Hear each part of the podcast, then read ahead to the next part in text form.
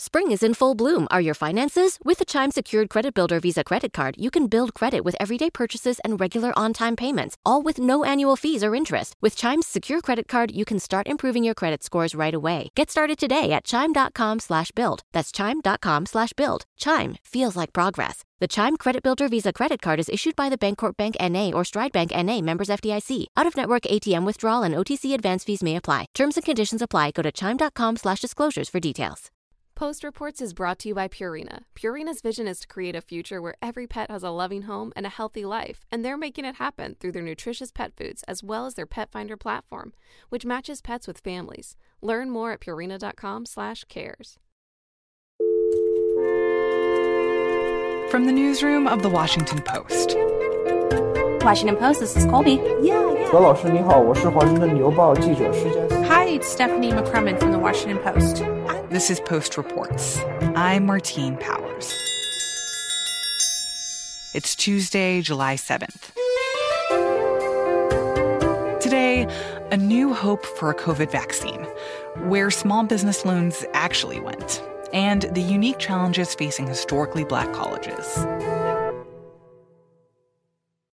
Vaccines can work in all different ways.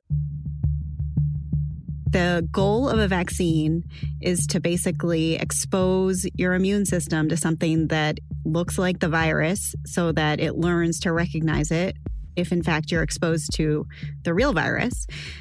But that can happen in so many different ways. And what's happened with COVID 19 is that this has brought out every single technology that people have been working on to try and defeat it. And the, the one that's kind of at the front of the race right now is a class of vaccines called RNA vaccines. I'm Carolyn Johnson, and I'm a science reporter at The Post.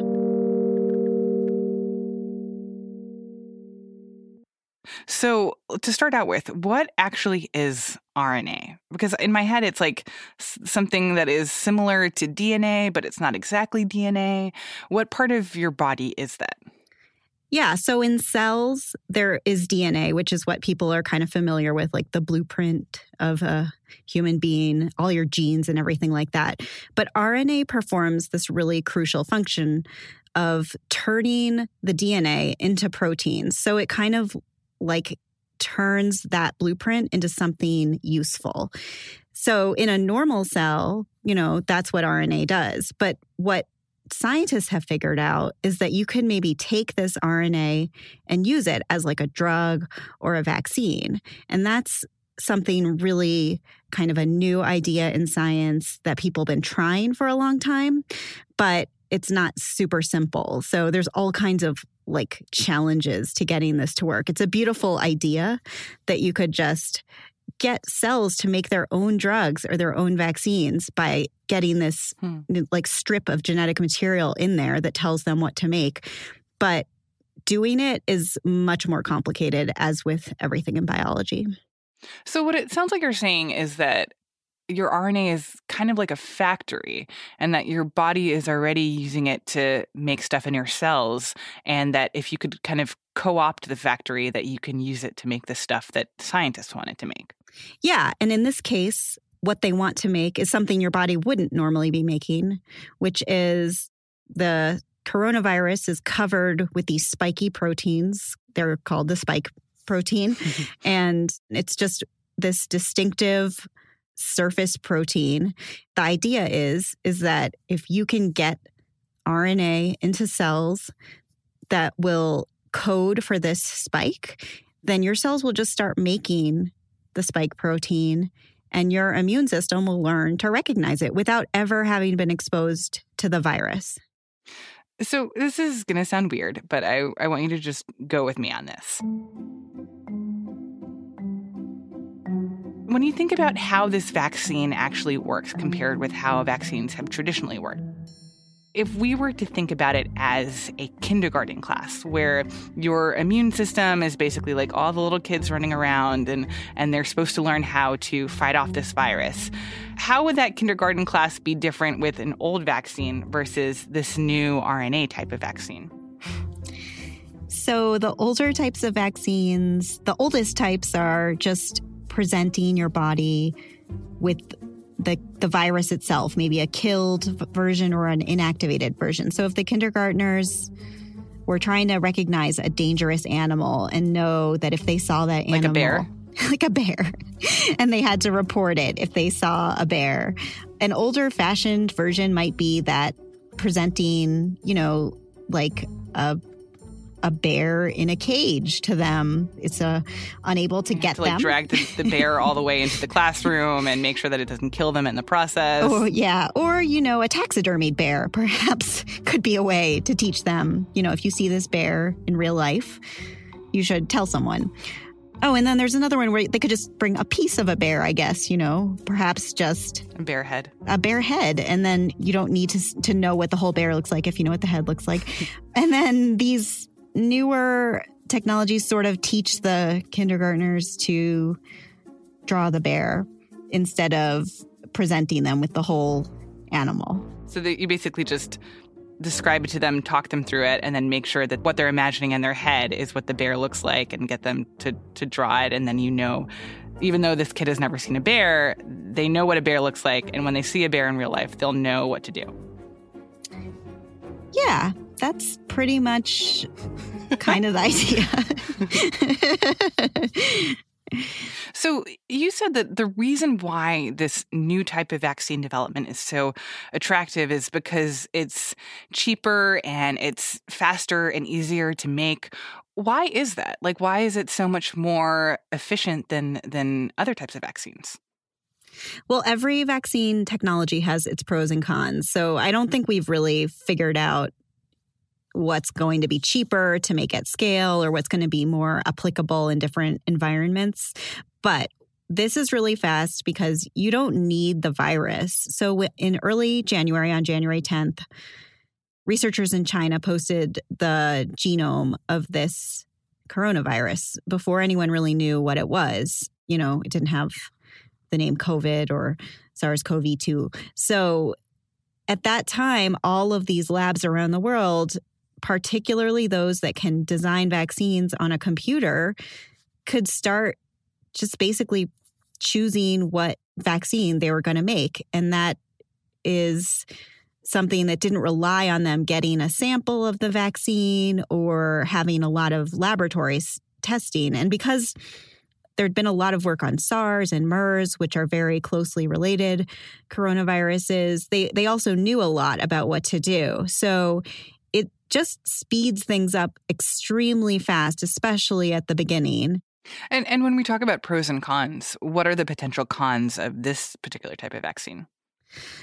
Well, it's hard to know for sure because when you talk to it's happening so fast that people are saying, you know, problems are being solved in real time and stuff, but you know, one potential issue is is this kind of vaccine going to have extensive cold chain requirements, meaning refrigeration, basically, that might make it harder to deploy in a in a developing world. Also, just our lack of experience with this vaccine. It hasn't been in millions of people for years. So we just have less data about, you know, how this technology performs overall. So there's going to just be more questions about about it because it's you know potentially being the first RNA vaccine ever, and that could lead to like a whole flowering in medicine of new kind of technologies in this area for other diseases. But it also just means you don't have lots of experience, whereas some of the other technologies that are coming along are there's just more information. We've we've had them in improved products. They're more tried and true. And how soon will we know whether this type of vaccine is actually going to be viable for COVID, especially if we've never used it in real life before? That is going to be something we're going to find out soon, hopefully. The trials for different vaccines, the large scale trials that can really test whether it is safe and, and works, are set to begin this month.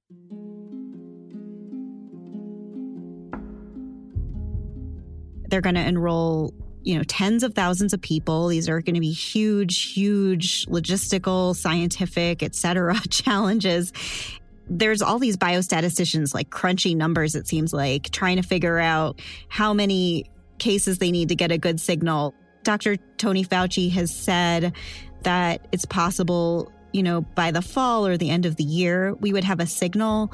But it, it sort of depends on the trial. We just have to see what happens when things get deployed. I mean, it's no trivial matter just to sign 30,000 people up for a clinical trial and then follow them for a long time. So just seeing how fast and efficient that part of it is, even though it sounds like it sounds like, oh, you'll just run a trial, but like think about how all the steps that involves. It's not it's not it's not something you can do quickly. Many trials take years to complete and we're trying to do it in weeks and months in comparison. Carolyn Johnson is a science reporter for The Post.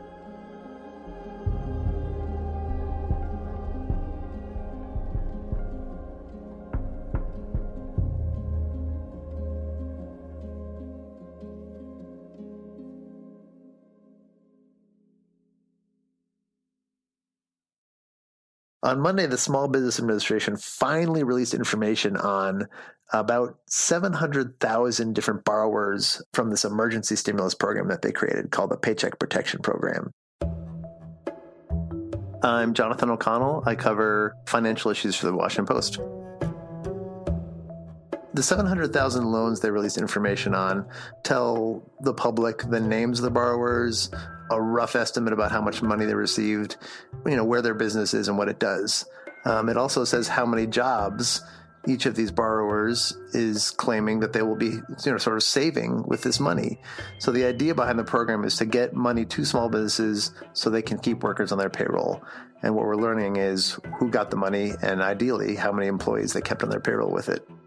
And what do we know from this data that they released about who received these loans from the government?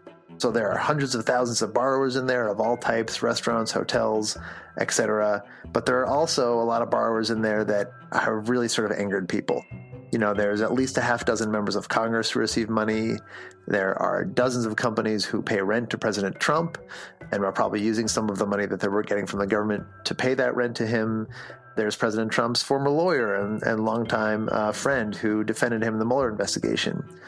But there's also a sort of a, another round of big companies, uh, sometimes backed by private equity or connected to Wall Street, who received really large loan amounts, you know, sometimes multiple millions of dollars, even though the administration has said earlier, you know, this is really not a program for you. This is a program for smaller businesses that don't have access to capital and maybe couldn't, you know, sort of pay their workers if they don't get government money.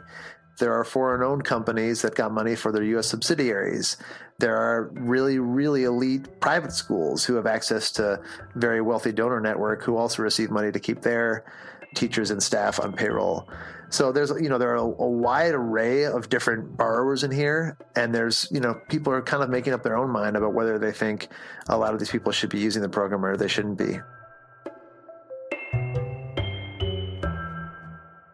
So, how did all this information become public in the first place? Yeah, the program started in early April. And ever since then, the media and members of Congress and government watchdog advocates have been asking for information about who's been receiving the money because we received sort of bits and pieces from reporting and from some companies disclosing that they received money.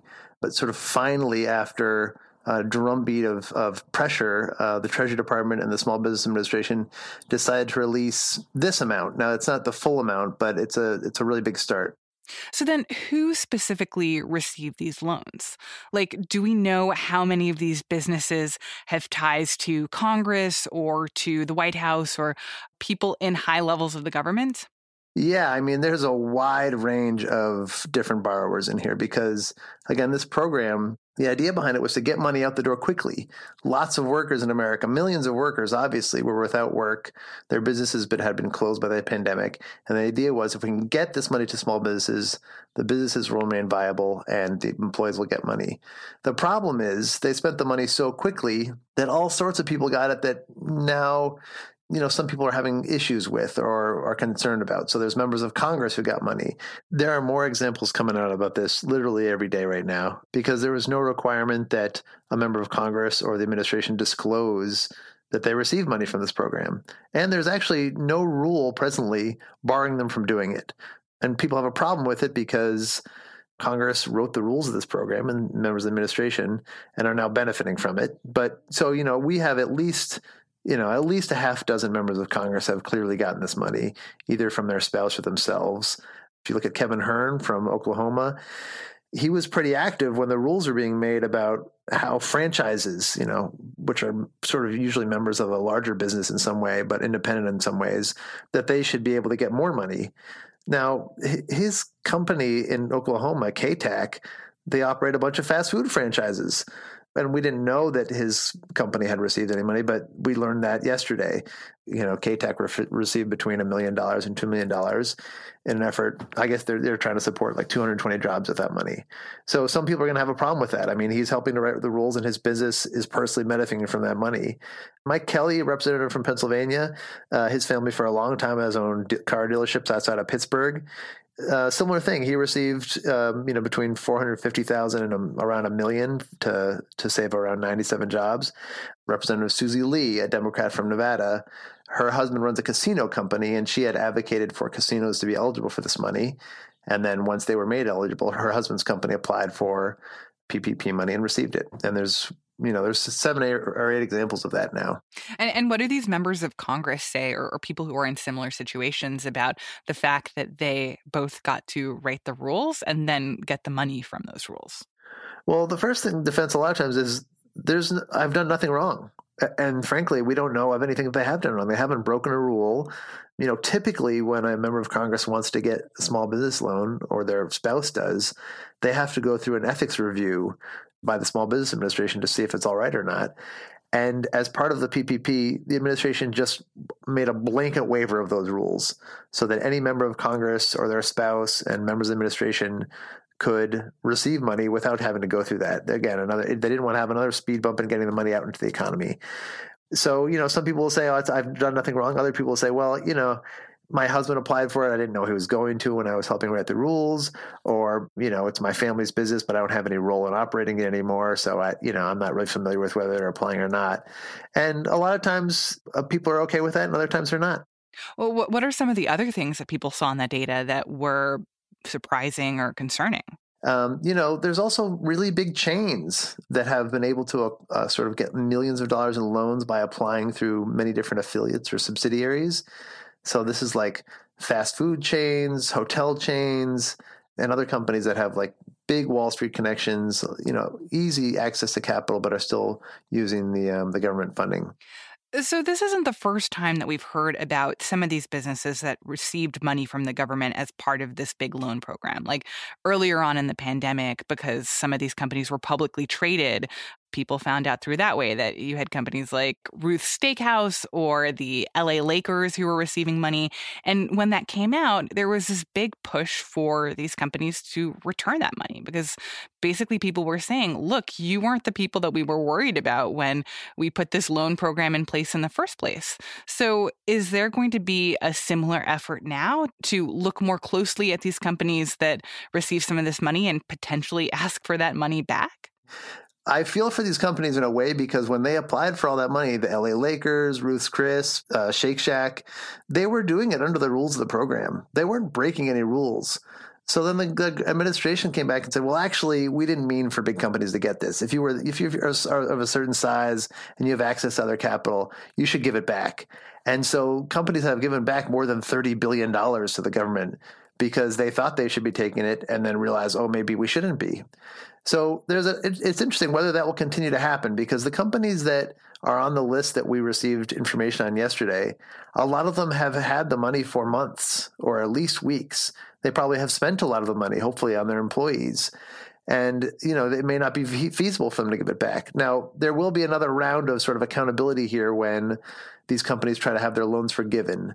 And when you want to have your loans forgiven, as almost as many of them will be, you have to show that you use the money on employees mostly and you have to show that you you know sort of did this in good faith. Like you didn't use the money to just like renovate your building or something like that? Well see they're changing the rules on that. You can use some of it to renovate your building and congress actually would like to see you do more of that because you know we're getting later in this pandemic and some you know if you're a restaurant you may have to reconfigure your space in order to operate under the pandemic. You may have to have more outside seating. You may have to have, you know, plexiglass that gets installed, and more policymakers want to see people use that. So, so, so it sounds like it's it's just really complicated, and it's getting even more complicated as this goes on in terms of what the rules actually are and who and how they should be applied. Exactly. So the rules have been complicated from the beginning, and they've changed a number of times to sort of prevent certain companies from getting it. And you know the, the the takeaway here is I think that most people who borrow the money are going to have it forgiven, which is the point of the program. But the government is going to look very closely at big companies that got a lot of funding and whether they could have found it other places. And if one of the central ideas behind this loan program was to help companies be able to keep their employees employed, what does this data tell us about how effective it was w- with that goal? I mean, how much of this money actually helped people stay on their payroll? So far, the government says that they believe the program in its entirety has saved or helped around 51 million employees of small businesses. Now, what they're doing there is they're just adding up the number that each company put on their application when they applied for funds. If if a company applied for $100,000 and said this will help me retain 10 employees, the government just took that 10 and added to the total.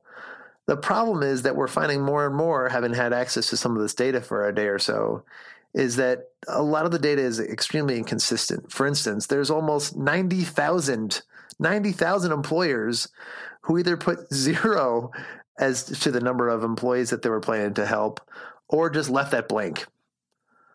And we still don't know what to make of that. And what about all the businesses that had applied for this money and didn't receive it? And the fact that, you know, we heard all these stories about this loan program being exhausted within hours or days of it being opened up because there were just so many companies that were asking for all this money at once. And so what happens to the people who were left behind? Yeah, Martine. I mean, the the first round of this money ran out in 13 days. So it was over 300 billion dollars that was spent in 13 days. So what happened is Congress immediately put another round of more than 300 billion dollars in and some of it is still there. There is still right now 130 billion dollars available. Anybody who is eligible can apply right now for that money. And so the fact that that has been in there for a while and people are not borrowing it from it it has, you know, sort of informed Congress that they may need to rework the rules to make it easier for people to take it.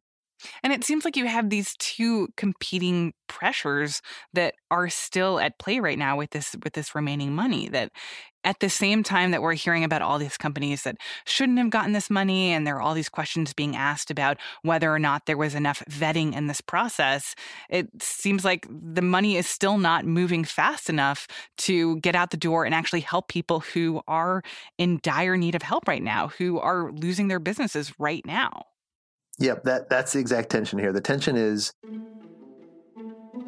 the government knows it needs to spend money quickly because there are so many workers and Americans who are hurting. But when it does that, it always some of it always gets wasted. You know, estimates for other programs in the past have been between 20 and 30 percent could be wasted or subject to fraud, that sort of thing. So at the same time, they need to spend money quickly. Almost every economist agrees on that. But you know, government watchdogs who want to see the government operate properly and not waste things are trying to figure out how they can we can close all these loopholes as we go, and that sort of results in some changing rules, and um, it can get complicated quickly. Jonathan O'Connell is a business reporter for The Post. The Post has also created a searchable database of all the companies that received one of these 700,000 loans. For a link to that database, go to postreports.com.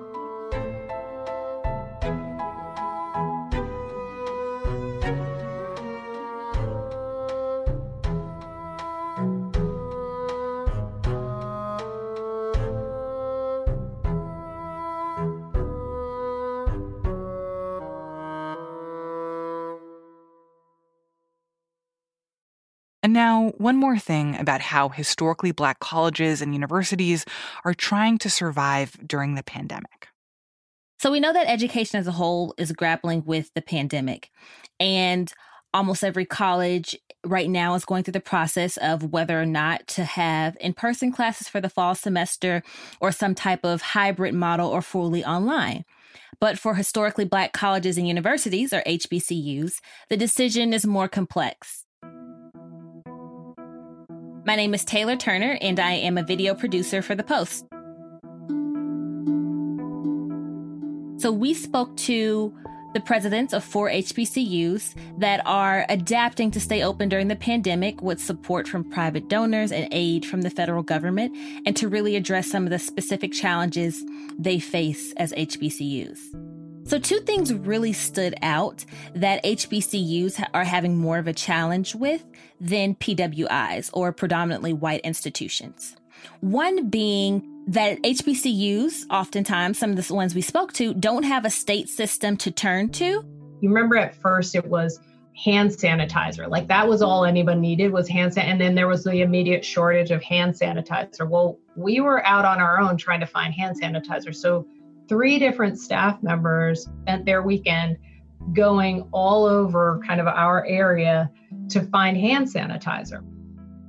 I am the 19th president of Bennett College. Suzanne Walsh in Greensboro, North Carolina. So now when we look forward, we're already trying to think about okay, how much hand sanitizer do we need? How do we have access to enough face masks? How do we have enough access to gloves? But another part of this is the resilience of HBCUs and the African American community and how HBCUs continue through all the challenges to care for their students and those families. And I think it's a great time for us to really all continue to revisit our values, revisit our history, revisit our our mission, reground ourselves in it because that's what's that's what's brought us this far. Taylor Turner is a video producer for The Post.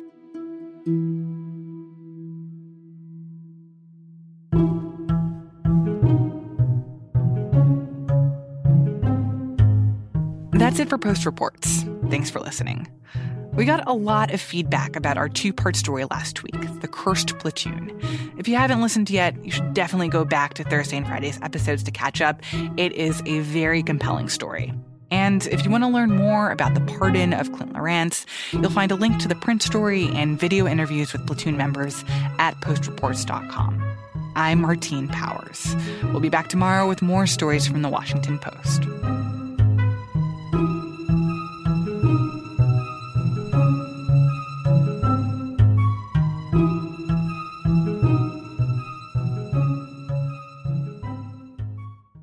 Spring is in full bloom. Are your finances? With the Chime Secured Credit Builder Visa Credit Card, you can build credit with everyday purchases and regular on time payments, all with no annual fees or interest. With Chime Secure Credit Card, you can start improving your credit scores right away. Get started today at chime.com slash build. That's chime.com slash build. Chime. Feels like progress. The Chime Credit Builder Visa Credit Card is issued by Bancorp Bank NA or Stride Bank NA. Members FDIC. Out of network ATM withdrawal and OTC advance fees may apply. Terms and conditions apply. Go to chime.com slash disclosures for details.